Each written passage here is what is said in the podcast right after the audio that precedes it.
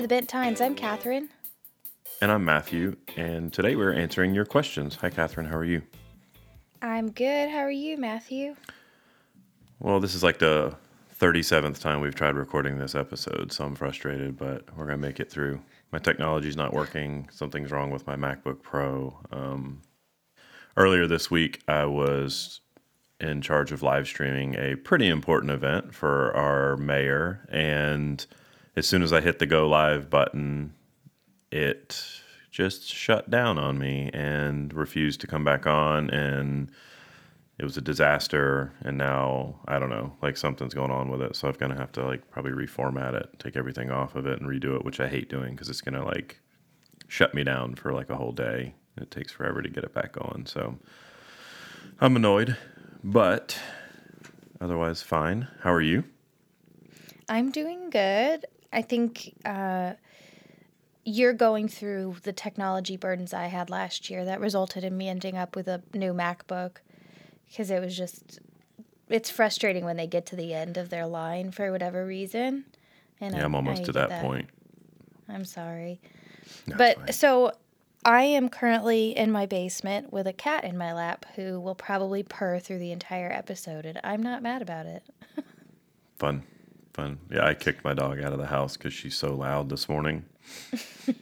It's like a really beautiful day here, and people are out walking their dogs and running and doing yard work and raking leaves. And so she's just a hot mess today. She's just a disaster of an animal that can't stop barking for like 5 minutes. So she's outside. I assume she'll run in here at some point. Yeah. What are you drinking this morning? I'm drinking AHA water because it's early. I'm not drinking alcohol yet. So yeah, I've got some peach honey AHA water. That sounds yummy. Yeah, it's like kind of my new favorite. It's good. I'm drinking the, what is this? I'm drinking a peach lavender latte from a brunch place down the way from me that I had delivered. I didn't just have the latte delivered. I had breakfast delivered with the DoorDash latte. I'm thankful for all of the DoorDash people that exist so that I don't have to go anywhere. So when I was on COVID quarantine a couple weeks ago, I finally signed up for DoorDash and took advantage of the first month free delivery for a bunch of meals. So, welcome. It's nice, yeah. Isn't it? It is nice. I appreciate it because I don't want to go anywhere. So what are you up to today? Nothing. Just working a little bit. Just going to take my kiddo for some pictures. There's a girl in town, a young woman in town, I guess, named Mia, and she does these really cute portraits. She does mostly pets, but she's starting to do kids and families and stuff as well. Her Instagram is @petandportrait, so you guys go take a look. It's really fun, real clean, bright photography, portrait photography, mostly animals, so she'll overload your cute meter for the day with all of her cute animal photos. Her stuff's precious, and she's precious. So looking forward to having her do some photos of little Miss Addie. What about you? What you got going on? I am on Pandemic Jeopardy. So we are surging here at newly unprecedented levels every day, and we never know how many doctors we're going to need in addition to the normal amount that we have. And so we have a few layers of backup available. So if it hits the fan, I can go in. So that's what I'm doing today. Yeah. Hopefully you don't get called in. I mean, if I have to run in and do a few admissions to save everyone, you know, doing way more than they're comfortable, then it's worth it. Yeah. No, I agree. Yeah. So it's wild times we live in. Yeah. So what are we talking about today? What's going on?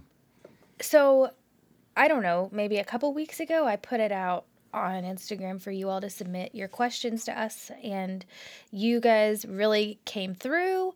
You submitted way more questions than we could ever possibly answer in one episode, but we're going to at least get started on working through these, and there's some really fun questions. So the first one I think is more for you than for me, and it's from user Blake Kirkham, Any advice for young kids getting into fountain pens? Yeah, so my daughter is only 4, so she doesn't do a ton of writing, but she is learning her alphabet and her numbers in preschool, and they do write them. She can write her name. She can write, about a third of the alphabet, not really in order, but there are, some letters that she's really good at writing. Obviously, any letter that's in her name, she can do pretty well. And, she's been using my fountain pens for a couple of years. Ever since she was able to pick up a pen or marker or colored pencil or whatever, I've had her sort of playing with my fountain pens a little bit with supervision before anyone freaks out. She does pretty well with it. She has her own fountain pen, which is a Lamy Safari, and I keep it inked up with Lamy blue ink. So, she is not old enough to really understand how to properly hold a pen. So the tri-grip on the Lamy Safari doesn't necessarily benefit her, but I would think for older kids, kids that are maybe 6 or 7 or 8 years old that are really doing a lot of writing in school would probably benefit from a Lamy Safari or even like a TWSBI Eco-T or one of the little Pelican Twist pens that has that shaped grip. Because it helps orient the nib properly on the page. I still encounter adults who will pick up one of my fountain pens and they'll flip it over and try to write with it upside down. They don't understand which way the nib goes. So that can help orient kids. So I would say maybe I know that there are sort of these love-hate or polarized opinions of triangular grip pens because, adults tend to have learned behavior when it comes to how they grip a pen. But for a student or a young child starting out, I think those can be really helpful just to help them orient the nib, get used to how the nib should be applied to the paper. So that I think is helpful. And then I noticed with Addie when she would write, because she doesn't orient the nib properly every time and because she doesn't have sort of a standard or even, consistent grip on her pen, that anything that was a fine, extra fine tip tended to have a smaller sweet spot, so didn't write as well for her. It tended to do a lot of skipping. I could see her getting frustrated, and that would cause her to bear down more, which would just make it worse. So medium and broad nibs tend to be sort of the sweet spot for her. So honestly, if you've got a young kid, I think picking up something like a TWSBI Eco-T or even one of the little TWSBI Goes with the spring filler because they're fun, they're brightly colored, they're inexpensive, they're lightweight plastic, they can fill them themselves with a little spring filler.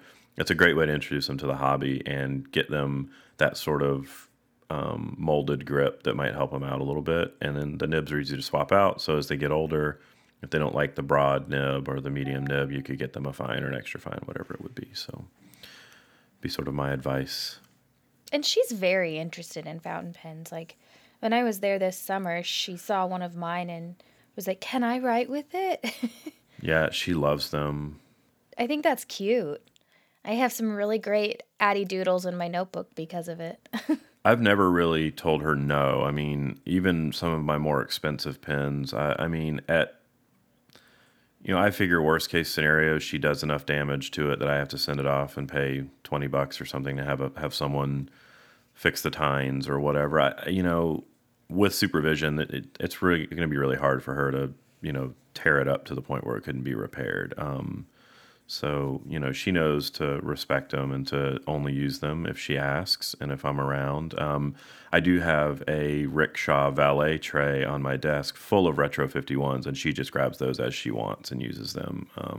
Those are Addie approved, and she's allowed to use those. And then she knows that any of the pens in my pen cup on my desk are Addie approved, and she can use those too. So she'll come in. She knows where the paper is. I keep it in the bottom desk drawer. I have some brightly colored cardstock and some also some white paper, just printer paper. And she knows how to come in here and grab it and grab a pen that is Addie approved if she wants to draw or color. So your kid's bougie. She is bougie. She's bougie. You got any advice, or is that it? Does that cover it?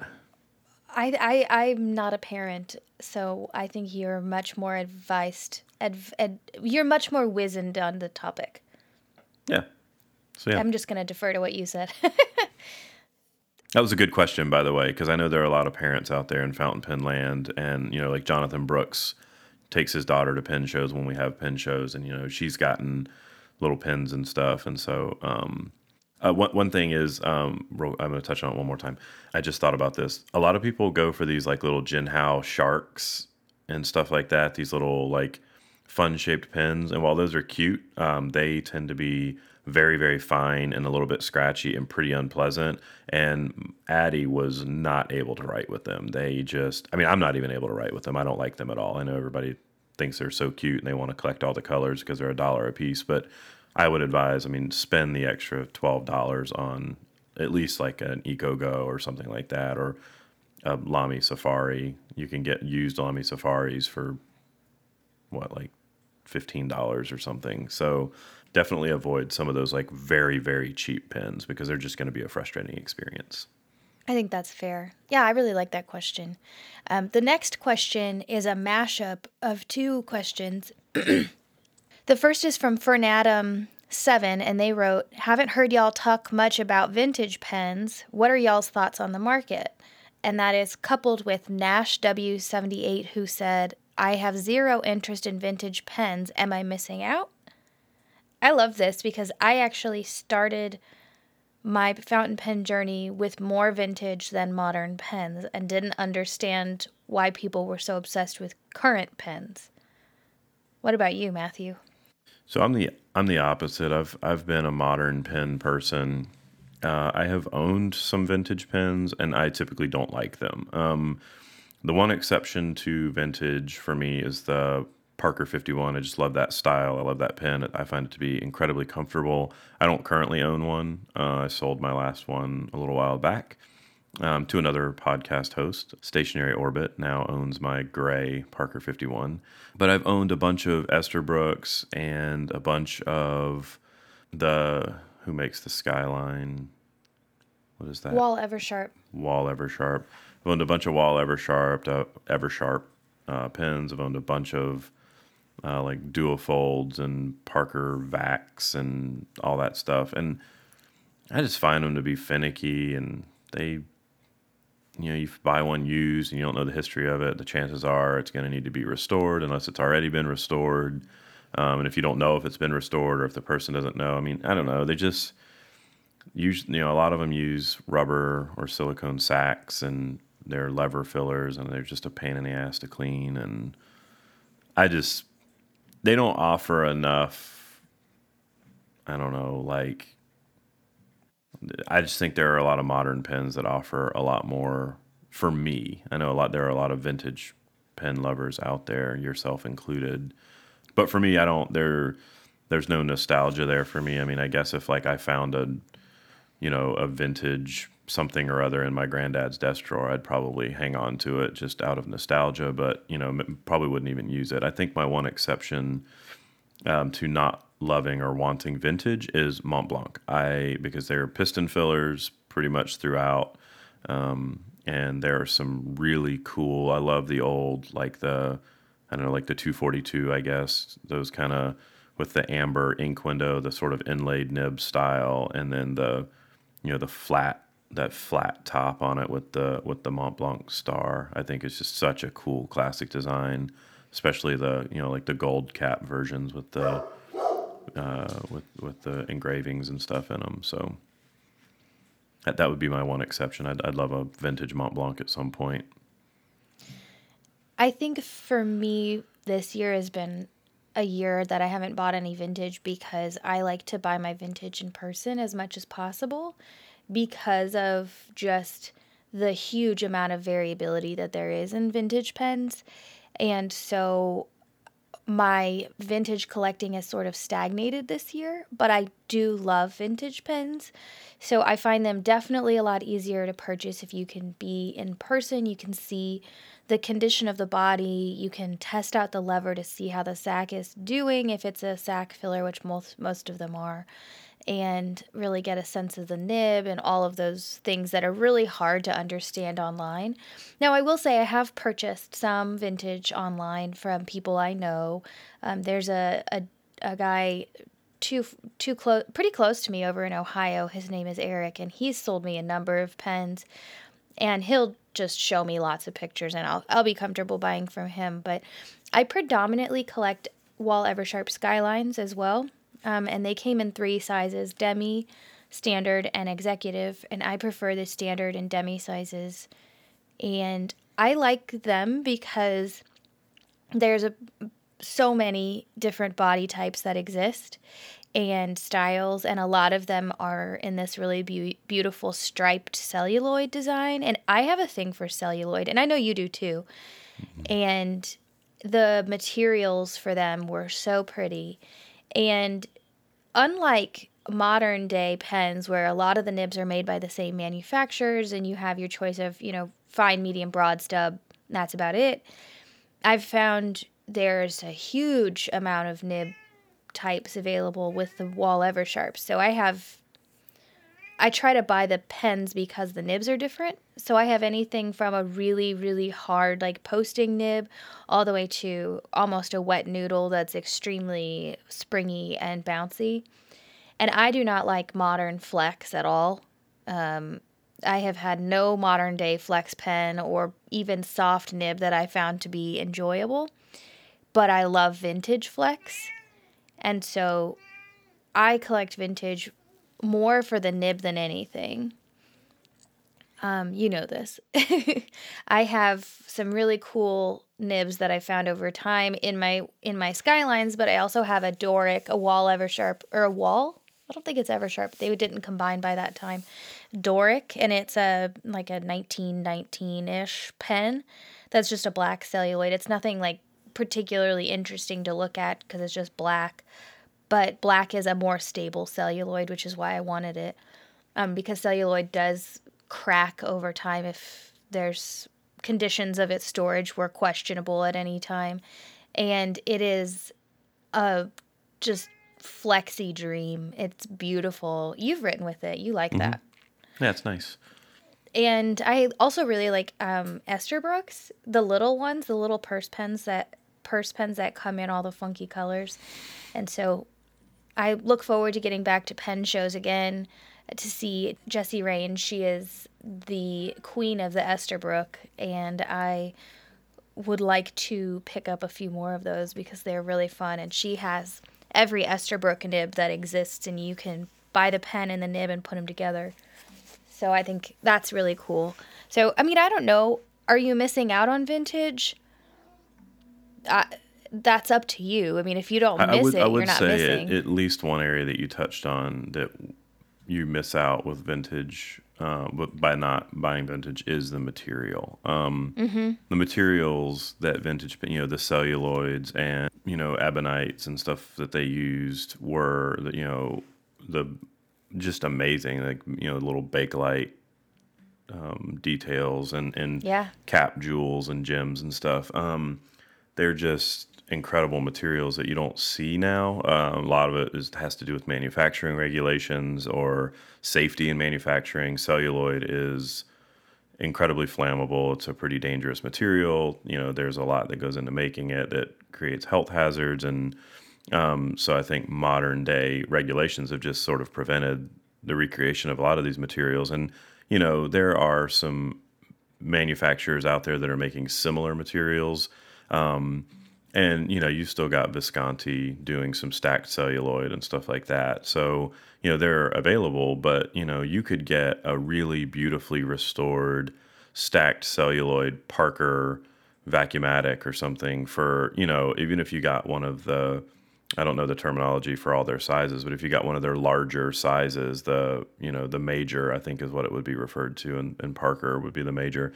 You know, if you got one that was beautifully restored, really well finished with a beautiful imprint that you could still read, in a really good nib, I mean, you might spend a few $100s on it, where the alternative for a stacked celluloid modern or modern-ish Visconti, you're in the $500, $600, $800 plus range. And, you know, and then you've got companies like Chatterley Luxuries that do limited edition commissions with companies like Delta for, you know, modern celluloids, but they tend to be very limited. They only do, you know, maybe 25 or 50 in a set, sometimes less. And again, you're in the $800, $900, $1,000 range where you could get something really nice and vintage for half or a third.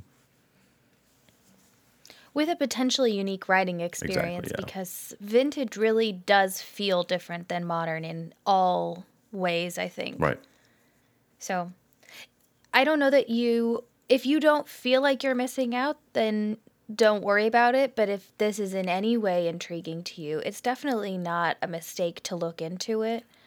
And if you buy it from a reputable human being who can tell you when it was restored and when the sack was replaced most recently, you know, the sacks can last a long time before you need to get them fixed again.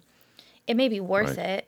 And I think if you can, and even if you buy one, you know, if you happen to be perusing your local thrift shop or flea market or antique store or whatever, if you stumble on a vintage pen and you really love the look of it and you're not sure about it, if it's a price you're comfortable with, you know, you can pick it up. I mean, there are a lot of folks online that are restoring them. You can send them in, they'll restore them.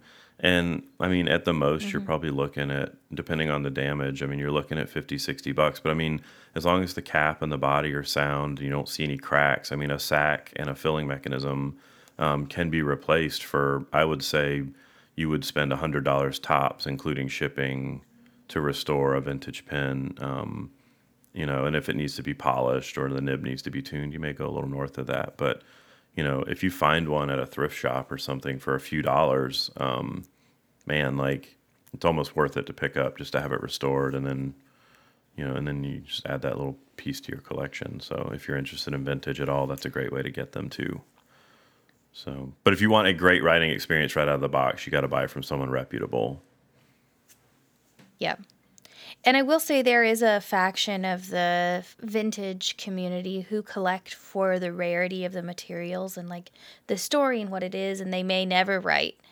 And that is not my purview. I appreciate that people like that exist and know these histories of these pens and have this sort of, you know, repository of information and references for, you know, this turned into this, which got us to here and whatever this history, but that's not my speed.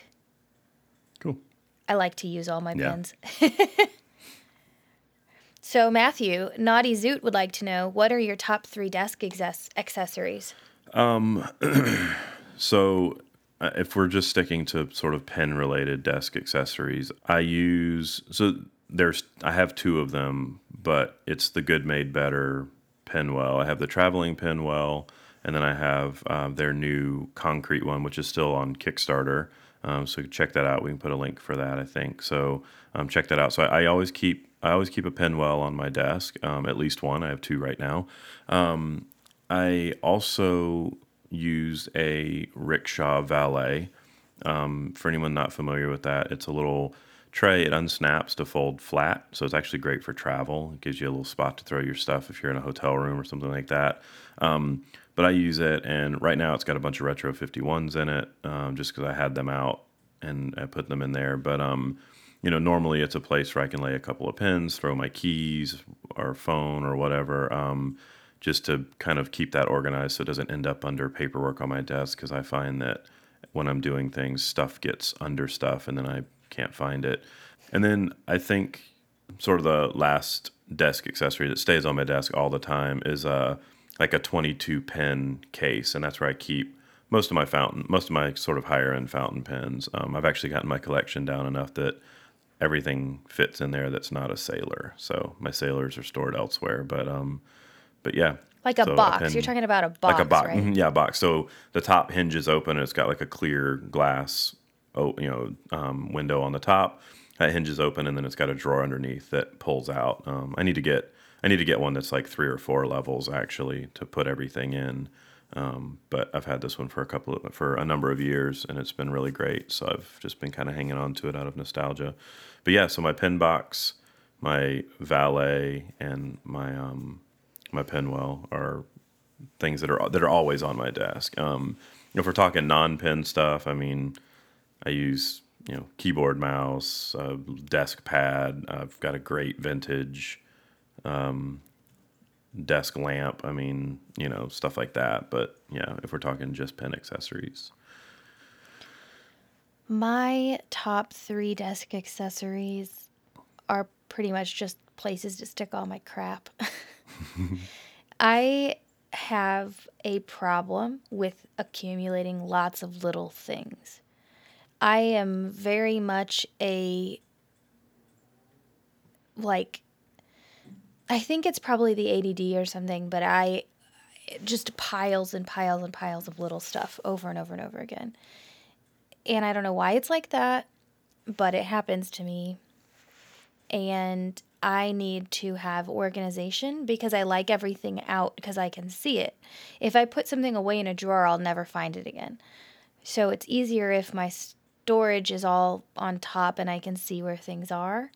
So I have a mid-century modern Danish teak desk, and the best accessories I have a Mike Dudek block that keep a lot of my Retro 51s and Tactile Turns, and then I also have another similar block that's made by a friend of mine a number of years ago out of a piece of walnut burl. It's this beautiful piece of wood with holes drilled into it, and the blocks, basically the pen blocks, are huge and a must-have for me. A mason jar, similarly, is also very much important for me, which has the lower end Bics and weird gel pens and Sharpies and rickshaw sleeves with retros stuffed in it so they don't get touchy. So that kind of a storage situation would be one of my top things.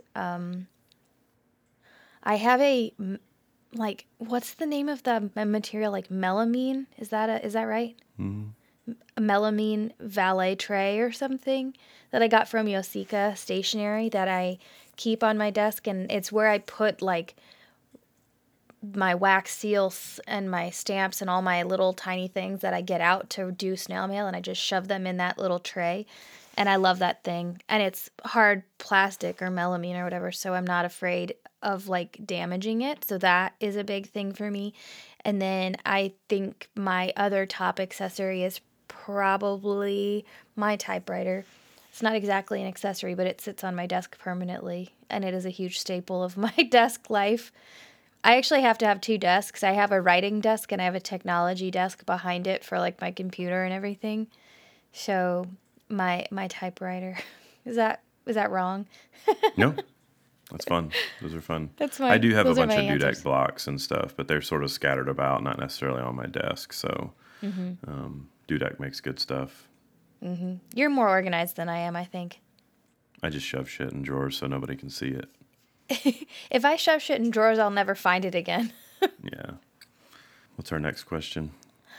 The Office Pen Man asks, what are some non-fountain pen hobbies that we both enjoy doing? And it's coupled with Drew Brown, who asked, if fountain pens didn't exist, what hobby would most likely occupy that space for you? Well, we can answer what we'd like to do together first. Yeah, food, coffee, breweries, hiking, mountains. Yeah, those are all fun things we like to do. So, travel. Yeah. If it wasn't spending money on pens, it would be camera gear. I am a huge. My background is in photography and graphic design. So, but I have historically been I've been afflicted with GAS, which is gear acquisition syndrome, and I swap gear a lot. I change gear a lot. I've used hundreds of cameras, owned hundreds of cameras over the years, different systems, different formats. So I really enjoy photography. I really enjoy the gear and the technology and trying new things. So I don't know how much money I've wasted on photography gear over the years, but it's a lot. Probably could have retired by now. And so photography would be a place that I would spend money, and then also maybe cars a little bit. So yeah, we both are into cars these days. Yeah, both you bought a new car, yeah. Yeah, we both ended up acquiring new vehicles this week, which is interesting. Yeah, mine's new to me. Yours is new, like brand new. Yeah, but the only reason I even decided to do it is because you keep talking about wanting a different car. I know. I've on my fourth car for 2020. I started 2020 with an Outback, then I bought a truck, and then I bought a Jeep, and now I own a BMW X1. So, I mean, to be fair though, like you didn't think you could get what you needed out of your first car, and then you hated the truck, and then you ended up hating the Jeep. Right. I like the BMW, not like though. Yeah, it's beautiful. I purchased a Volvo XC40. I was going to buy a used car, but they had an amazing deal going on for the 2021s because of like being a healthcare provider. I was going to say, yeah, with all the discounts and stuff they offered you on the new vehicle, you basically got into a new one for about $1,000 more than you'd have paid for a used one with 30 or 40,000 miles on it. So I'm not mad about the situation. That's so smart. Yeah, good for you. So what would your hobbies be? I mean, I think it's tough, right? Because like photography isn't exactly a hobby for me, because we both do photography and we both love photography. But like for me, it is a side hustle. Like I don't do it as much as a hobby as I do for like. I mean, I don't shoot weddings out of the goodness of my own heart. Like, I shoot them because I get paid for them. So photography occupies this space for my life that is allowing me to do something creative. And it is a hobby in that way, but it also isn't, I guess. But I do love photography. I am not a gear person like you are. I have, two Canon bodies, a few Canon lenses, and I'm good with that system. And I like it. So I don't know what my, like, quote, hobby would be. I've had numbers of hobbies over the course of time. I think this really is a lot bigger part of my life than I think I could have ever anticipated any hobby would be. So I don't know. It maybe would be planners. Maybe if I wasn't into fountain pens, I guess. I used to really hardcore plan, so that could be. It was like a compensatory thing to make up for my disorganized brain, but it didn't work that well. I maybe would just spend more time writing for academic journals. I mean, I honestly think if I didn't have fountain pens, I would just be a big loser and not do anything except work. Like, I think I would just spend all the days, like, writing new curriculum and articles and doing more research. But this allows me to have some work-life balance. Sure. Fun. Or maybe I would just travel more. I wish we could travel again. I know. I'm ready to travel. Yes. So what's ASAP. Next? Okay, Kevin Penley, friend of the show. What are your everyday carry stuffs? Bags, pen, knives, laptops, pouches, etc. So my everyday carry bag is a Rickshaw Cosmo. I mean, I have a bento also, but for me, that's more of like a grab-and-go bag if I just need to take like some pens, a notebook, my iPad, something like that. But for every day for work, where I carry a laptop, an iPad, a handful of pens, a notebook, whatever, the Rickshaw Cosmo is my go-to. And then, my pens sort of fluctuate. I always have some sort of standard pen, whether that be Tactile Turn, or my Alpha pen from Prometheus Wright, something like that. So a couple of fountain pens at least, always a standard pen. Typically the pen that's in my pocket is a standard pen, because when I'm running around at work, if I'm going to need to jot something down, I don't know what kind of paper it's going to be on or what I'm going to need to sign. And, I try to keep it at least a little bit professional at work. So I carry a standard pen usually with a ballpoint refill with blue or black ink. So I always carry a pocket knife. My most carried pocket knife is a ZT-0450. It's a zero tolerance 0450. It's a titanium knife flipper. I like it because it's pretty thin. It rides in my back pocket pretty well. It's unobtrusive and it's not super scary. You know, you pull it out at work and you can flip it open to open a box or an envelope or cut a piece of string or something, and people don't like freak out because you've whipped out this massive like tactical weapon in the workplace. So I like the ZT-0450. I also have a Microtech Ultratech, which is an out the front, but that seems to be a little bit scary because it's loud and thunky and fast, and it's a little bit off-putting for an office, for my workplace. And let me explain for non-knife people. I didn't know what an out the front meant until I got an out the front. It's like got a switch on the side that you push, and the blade shoots out of the handle at an aggressive speed and then is out. It's like kind of like a switchblade, but instead of flipping open, it like shoots forward. It's like a lot. It is definitely a lot. And yeah. They tend to be pretty aggressive, and because I work in local government, I'm in and out of government offices, government council chambers or the courthouse or whatever it might be, right. I never want to have something on me that could be misconstrued as a weapon. I mean, I know anything is a weapon. I'm not going to get into that conversation on this podcast, but it's just, I try to keep it like pretty low key. So a ZT-0450 is my most commonly carried knife, some kind of standard pen, and my Cosmo, along with my MacBook Pro, my iPad Pro, Apple Pencil, stuff like that. So, and then I always carry. Right now, I'm carrying a 7Cs writer with the grid inside. I don't know if it's the writer in that series, but it's the grid. It's a Crossfield, yeah. So I carry a 7Cs notebook right now, Tomoe River paper, but I have a Hobonichi on standby for 2021, which will start in January. Very nice. My everyday carry bag is... I keep trying to make a bag work, and currently my everyday carry bag is just my Louis Vuitton Neverfull. I keep trying to have my Neverfull for when I'm not at work, and then a work bag. I do have a Cosmo ordered. I paid for it. I'm just waiting for it to see if that can work for me, and do, a briefcase type of bag for work, and then my purse separately when I'm not at work. But I bought a Louis Vuitton Neverfull GM so that it's their tote bag. And it's the largest of the size. It's 3 sizes, and it's the big one. And it's just a big open tote with, minimal pockets inside and long straps. And I just shove everything in it. But then it gets to be super, super heavy, and the straps are really thin, so it's not ideal. And I've historically put my laptop in it. I've put books in it. I mean, because it'll fit it from a space standpoint, but it's not great. So as much as I'd like to say I have some cool bag, my EDC bag is my Louis Vuitton.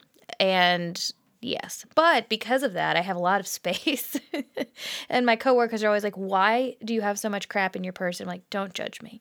So I carry one koozie case with me every day, and it is the purple koozie case. So my other koozie cases stay at home in my bento bag and store 90% of my pen collection.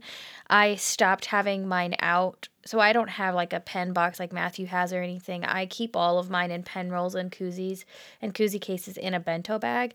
But my most carried top, 10 or 12 pens I carry in a koozie case in my purse. And I use them at work on my desk. I'll take the koozie case out and put it on my desk while I'm working, and then put it back in my purse in my locker when I'm not in my office. So that has 2 2-pen koozies, 2 3-pen koozies, a couple single sleeves all shoved in there, and I have it covered with patches and pins and stuff. And then the pens that are contained within it are whatever my favorite fountain pens are at the time, and it's usually a mixture of sailors and other things I'm really loving carrying. There are a couple that never go away. I always carry my Carolina Pen Company Rodin Galaxy. I always carry my Sailor YY Pen Club. the green Riallo, and then I always shove my Tactile Turn, the copper bolt action short in there, and then when I get to work, I take it out of my pen case and stick it in my pocket of my scrubs, and I take it with me. So, I mean, you guys have heard me talk about that a million times. I love that pen. And then I don't take my laptop to work. It stays at home. Maybe once or twice a month I'll need to take it to work for something, but I have a different computer at work that's hooked into our HIPAA-compliant whatever for our electronic medical record, so I just use my computer at work. And then, you know, throughout the hospital there are computers that are tap-and-go attached to my badge to pull up my desktop so I can continue my work on any computer in the hospital, so I don't take my laptop, I don't take my iPad. And I do have a couple knives. My most carried is actually a Spyderco Delica. Is that right? Mm-hmm. And it's purple. And it was actually a birthday present from this guy. Mm-hmm. And I really love it. Knife. I love the Spyderco Delica. It's maybe my favorite knife ever. It's like a cool shape. It's comfortable. I love the handles. It's lightweight.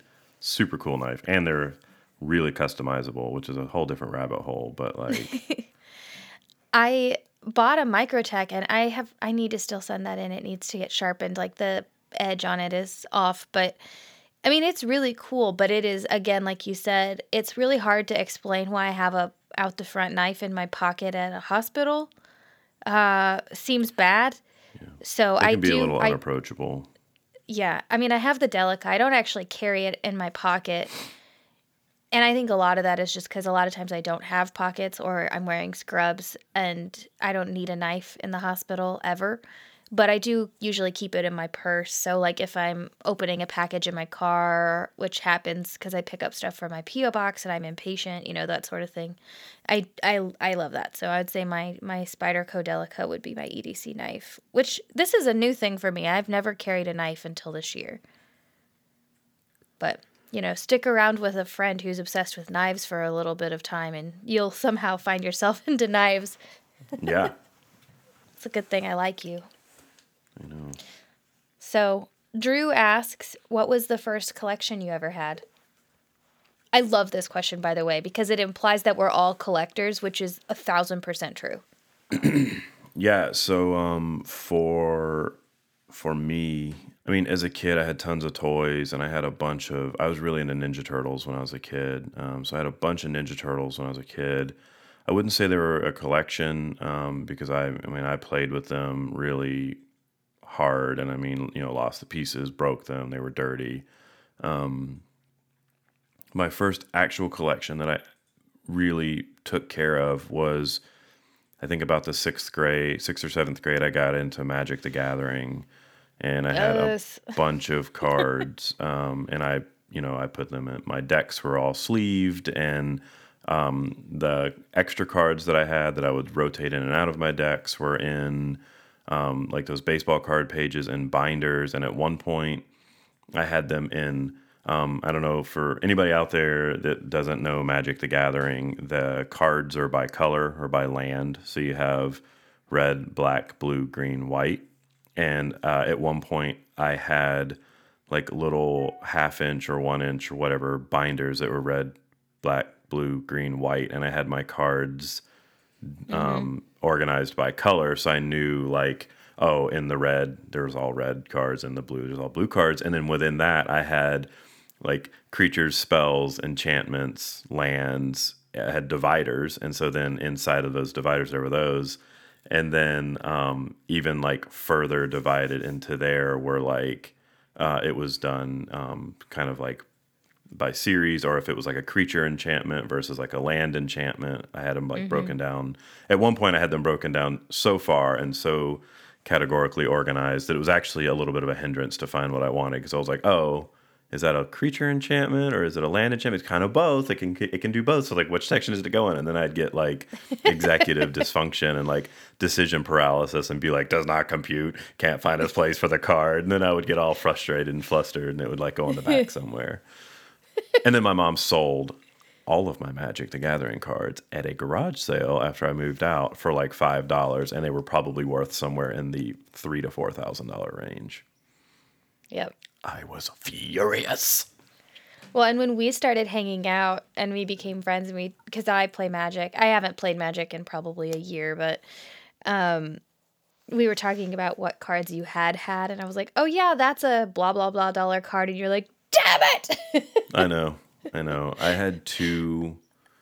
The cards I remember the most was I had a pair of mint condition, like first edition Shivan Dragons, which are terrible cards in the game. Like they're not helpful cards, but they are quite valuable. I think the last time I checked, the edition you had is valuable. Yeah, I think the last time I checked, the first edition Shivan Dragon in excellent in like 90%+ condition, which mine very much were.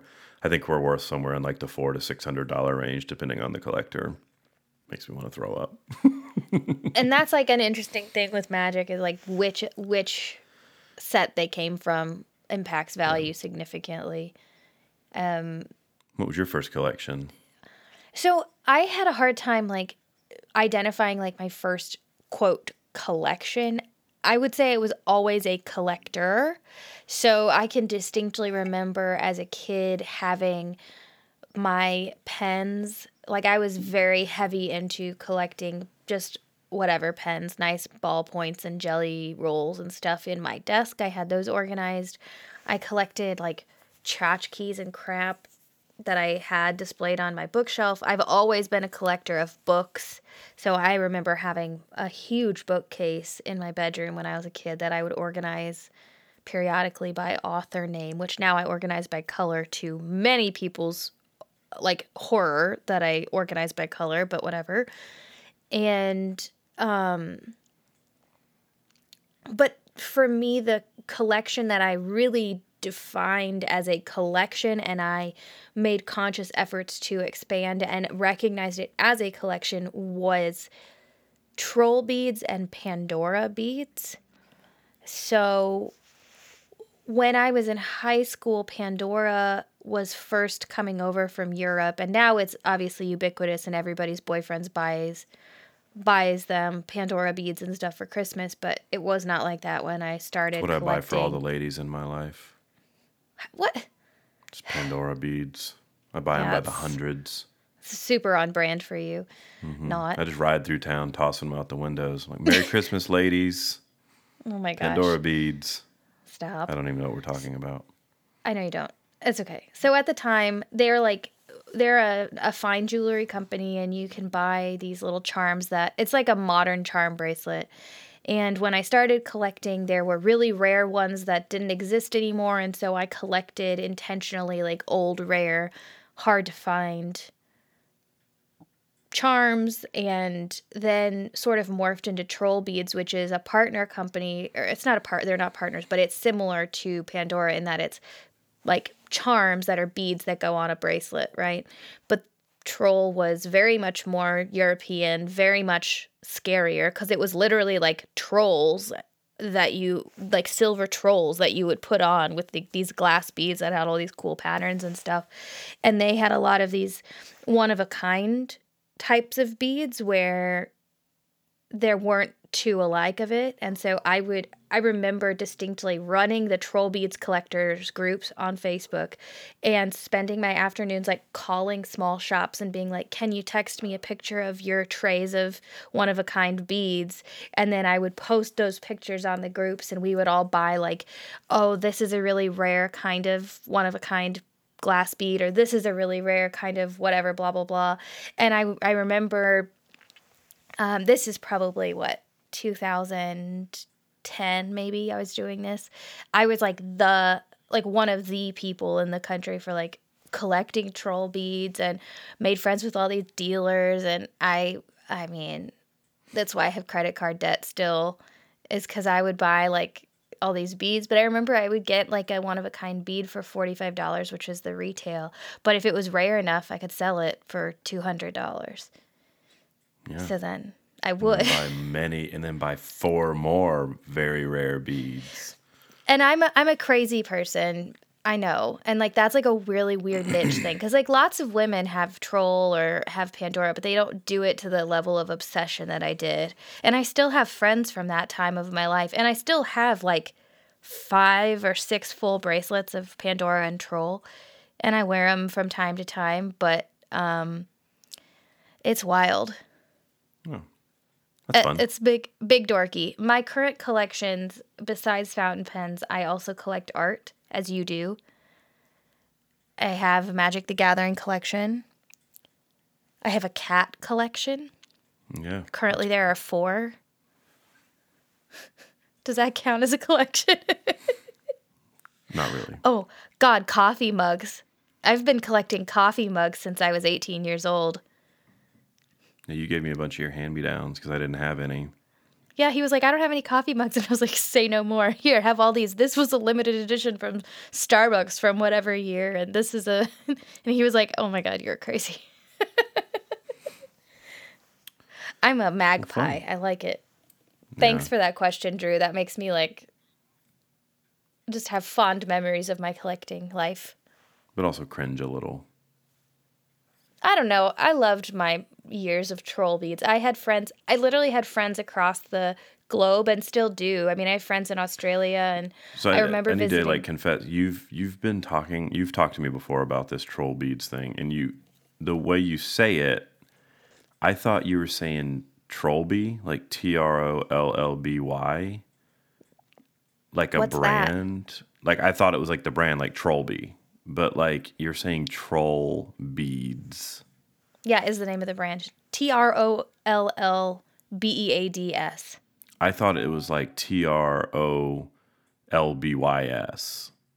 like Trollbees or something. Like, I thought it was like a brand name. I need to see, next time I see you, I need to see one of these bracelets. I'm curious now. I'll show you my Troll. I'll put some pictures of some bracelets of mine in the show notes so you guys can see what the heck I'm talking about.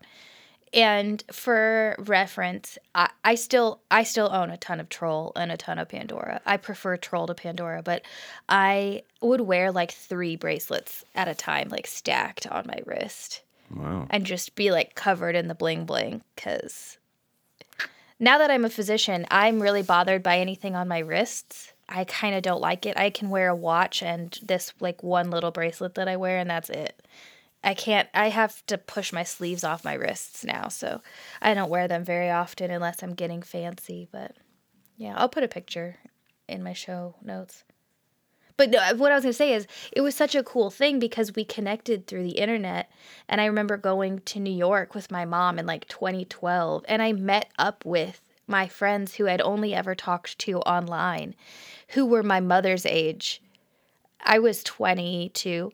And they were in their 50s and 60s. And we met up in New York, and we went to a couple Troll shops and, like, shopped and talked about beads and played with beads for an afternoon and ate at a diner. And it was, like, people who I had never met in real life. But that's cool. It's just like pens. It's just totally the same thing, right? You meet up at a show. No, it's definitely it's a hobby thing. Yeah, that's fun. Sorry for the dorky word vomit. Sorry, guys. And let's wrap it up with a holiday question, since it is the season. 'Tis the season. Kira Wonder asks, do you have a favorite holiday-themed movie?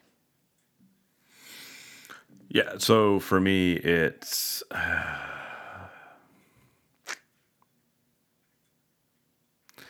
it's either Christmas Vacation or Home Alone, the first one. I mean, Christmas Vacation is iconic, and it spans multiple generations, but Home Alone is like the movie from when I was a kid. I mean, I just, you know, I don't know. I guess if I had to just pick one, it would be Christmas Vacation, just because it is such an iconic like film, and with so many subtle little things about it that are so fun. And that is the correct answer. Is that your answer? That's my answer, too. Yeah. I have seen that movie, like, probably 50 times. It was something we watched every year in my house growing up. So we didn't have the Home Alone thing. I didn't watch that growing up a lot. I think I've seen it maybe once. We watched Christmas Vacation, because that's what my dad liked. And I think we would watch it on Thanksgiving evening, and then at least once or twice leading up to Christmas.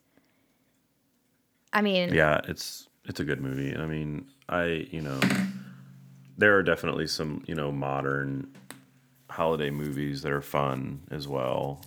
But yeah, Christmas Vacation is the one. Home Alone would be a close second. And hot take, I know there's like this whole argument online whether or not Die Hard is a Christmas movie. And while there is a Christmas theme, I mean, they're at a Christmas party, right? Like, it's at a holiday party in Die Hard. It doesn't give me like, it doesn't instill that like Christmas or holiday or celebratory spirit. So, mm-hmm. I mean, yeah, maybe it's a Christmas movie because it's like set around Christmas time. But for me, it doesn't give me that like warm Christmas feeling the way like Christmas Vacation or Home Alone or even something more modern like Elf would give me. So, yeah, I'm gonna say Die Hard is not a Christmas movie. I'm about to say something that may get us to lose followers. I don't like Elf. Yeah, I knew you were going to say that. A lot of people don't. That's not uncommon. Elf is divisive. My second favorite holiday movie would be the Santa Claus, the original with Tim Allen, not the second one. They're creepy. The further subsequent ones are really creepy. The original Santa Claus, and then I think Gremlins is a holiday movie. I can see that. I really like Jim Carrey's Grinch. Yep, I like that one too. Which I know was not all that well received. I like it. It's a little hard to watch. Like the Who characters are very odd. But I love that movie. I think that Jim Carrey is a fantastic Grinch. And I think my least favorite holiday movie is that weird like stop motion or claymation of Rudolph the Red-Nosed Reindeer. Oh, I love that with the abominable snowman. Movie. I hate that. And movie. The Land of Misfit Freaks Toys. Me out. I love that one. Freaks I forgot that. And Rudolph's girlfriend is Clarice, isn't it? What? No. Isn't his girl the girl reindeer? Is Didn't it? I, oh my God! Somebody tell me if I'm crazy. What is the name of that? What's that? Is it just... But Rudolph talks like this. He's got like a stuffy nose all the time. He's so cute. I love that movie. My mother's favorite is what is it? That black and white one where he wishes he was dead and then sees what his life would be like if he was dead. And every time a bell rings, that one. My mom loves that movie. An angel gets its wings or whatever. I do not like that movie and would be fine. Was that Jimmy Stewart? Probably, I don't know. Probably. Happy New Year, kid. I also think of The Nightmare Before Christmas as being both a Christmas and a Halloween movie. I like Nightmare Before Christmas. It's a good one. It's one of my tops. So I like that. I'm sad you don't like that little claymation guy. That movie's creepy. It's super creepy. Not force you to ever watch that with me then. Duly noted. Thanks. Rudolph with his stuffy nose. Stupid movie. Well, anyway, thanks for hanging out with us. Didn't the elf want to be a dentist? Anyway, all right. Yeah, yes, that was fun. He was a dentist, wasn't he? Yeah, I don't know. Anyway, this was fun. Happy whatever you celebrate. Christmas, Hanukkah, etc. Festivus. Yule, Kwanzaa. Yeah. Thanks for hanging out with us this week, and honestly, this year, you've kept us sane through 2020 somehow. Yeah, thanks, Pen Friends. We love you. We love you. You can follow us online at benttimes.com, and you can follow me at inkycatwrites.com and online at inkycatwrites on Instagram. And I'm on Instagram at heymatthew, and you can find my website, heymatthew.com. Have a good week. Bye, guys. Bye. Bye.